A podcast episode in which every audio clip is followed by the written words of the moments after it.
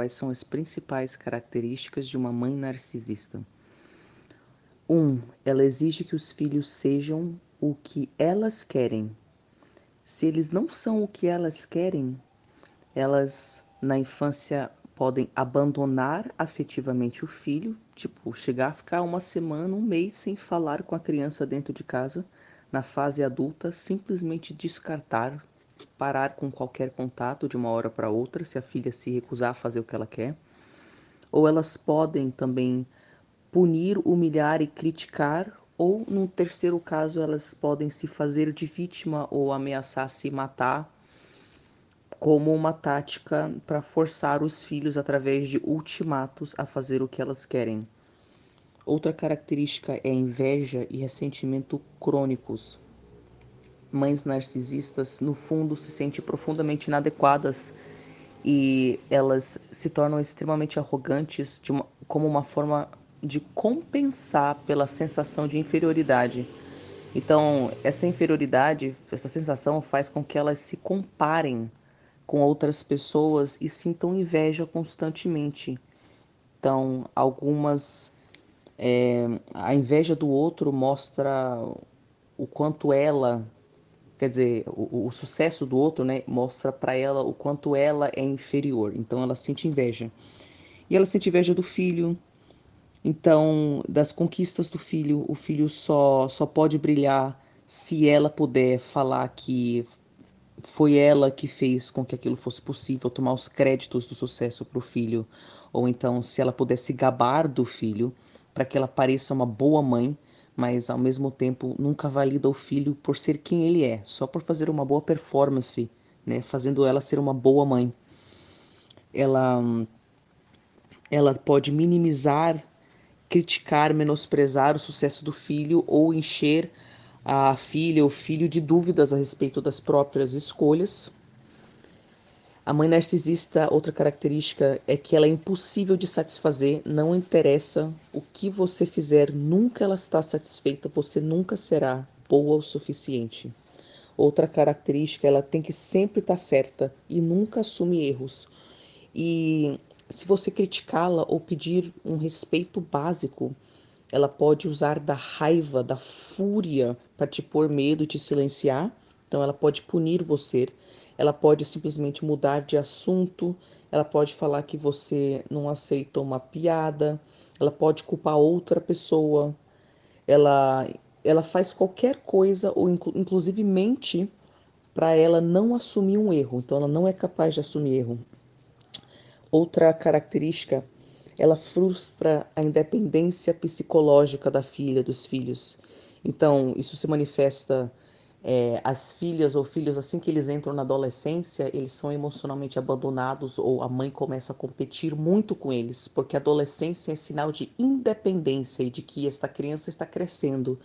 E aí a, a mãe não consegue aceitar esta individualidade, autonomia e abandona, deixa de ter qualquer interesse nos filhos ou então começa a criticar bastante os filhos e puni-los, nunca validar nada do que eles fazem, ou então é, usa da superproteção para impedir que esta filha ou este filho desenvolva habilidades de adulto, como fritar um ovo, por exemplo.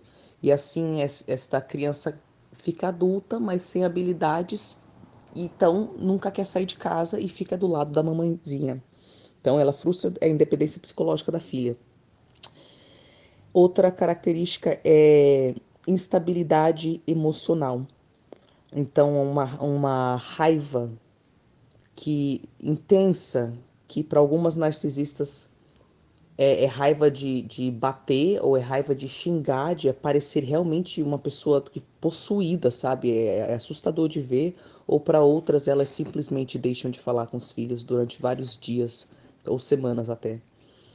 Elas mentem patologicamente, essa é outra característica, porque como nunca podem assumir um erro, elas têm que reescrever a realidade o tempo inteiro para não assumir que elas estavam erradas. Outra característica é que elas têm uma necessidade de ser o centro das atenções de uma forma patológica, é a única forma que elas se sentem validadas. Então, É, isso chega ao extremo de, por exemplo, elas adoecerem ou, ou terem algum piripaque sempre perto de uma data importante dos filhos, data de casamento, data de formatura. Aí todo mundo tem que dar atenção para a mãe e não para o filho.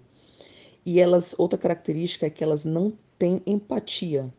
Elas acham que merecem tudo sem dar nada em troca. Então elas acham que elas que você deve coisas a elas e que você deveria dar tudo que elas querem e não pedir nada em troco. E elas realmente não estão nem aí pelo pelo seu sofrimento.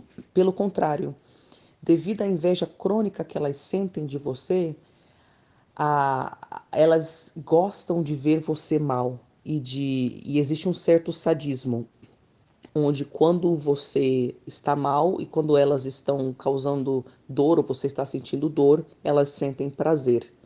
Então, ah, e uma última característica é uma arrogância. A pessoa se considera superior a todo mundo, seja de uma forma abertamente, ah, eu sou melhor que todo mundo, todo mundo é idiota, ou então uma pessoa que fica criticando todo mundo silenciosamente e dentro dela você vê que ela se sente como se fosse um gênio não reconhecido por uma sociedade que não conseguiu validar a genialidade dela, sabe? Aí, mas ela se sente superior, superior a todo mundo e por isso acha que todo mundo tem que dar para ela o que ela quiser. Sobre o Dia das Mães, eu tenho dois grandes conselhos. O primeiro é que você se dê permissão de definir quanto contato você quer ter neste dia com ela, aproveitando que a gente tem uma pandemia e uma quarentena, né? Que você se dê permissão de usar o seu corpo como parâmetro a ser seguido. Como assim o seu corpo? Eu quero que você imagine diferentes níveis de contato. Por exemplo, ah, se eu for para casa da minha mãe e almoçar com ela, Aí você pensa nessa possibilidade e vê como o seu corpo responde. E você percebe que tem dificuldade de respirar, você fica com taquicardia, você sente um mal-estar no estômago, você começa a ficar com muito medo. Então o corpo falou: opa, perigo! Este, isso é muito contato. Então você visualiza outro tipo de contato. Tá bom. E se eu ligar para ela e conversar com ela durante 10 minutos, depois falar: "Mãe, eu tô com coisa no fogão, eu tenho que desligar".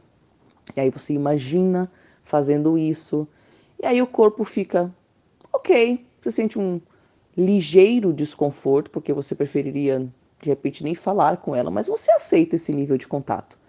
Então, usa o corpo, não tente se convencer de que você é obrigada a fazer isso ou aquilo, porque, você, porque ela é a mãe, ou porque os outros dizem isso, ou porque a sociedade quer aquilo. O seu corpo define o que é saudável e, e o que não é para você, o que é sustentável e o que não é. A outra dica que eu dou para o Dia das Mães é para muitas delas não, não terão contato com as mães, né?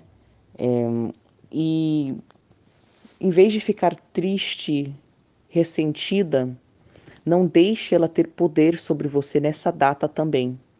Pegue esse dia e ressignifique ele. Dê outro sentido para ele. Se você ia passar ele sofrendo por ela, então faça algo legal para você, sabe?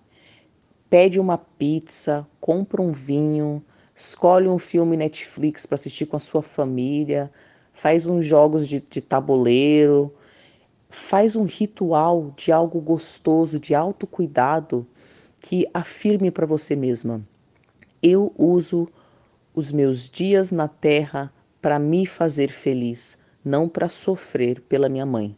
Então esse é o, essa é a segunda a segunda dica que eu dou para todo mundo: ressignificar a data.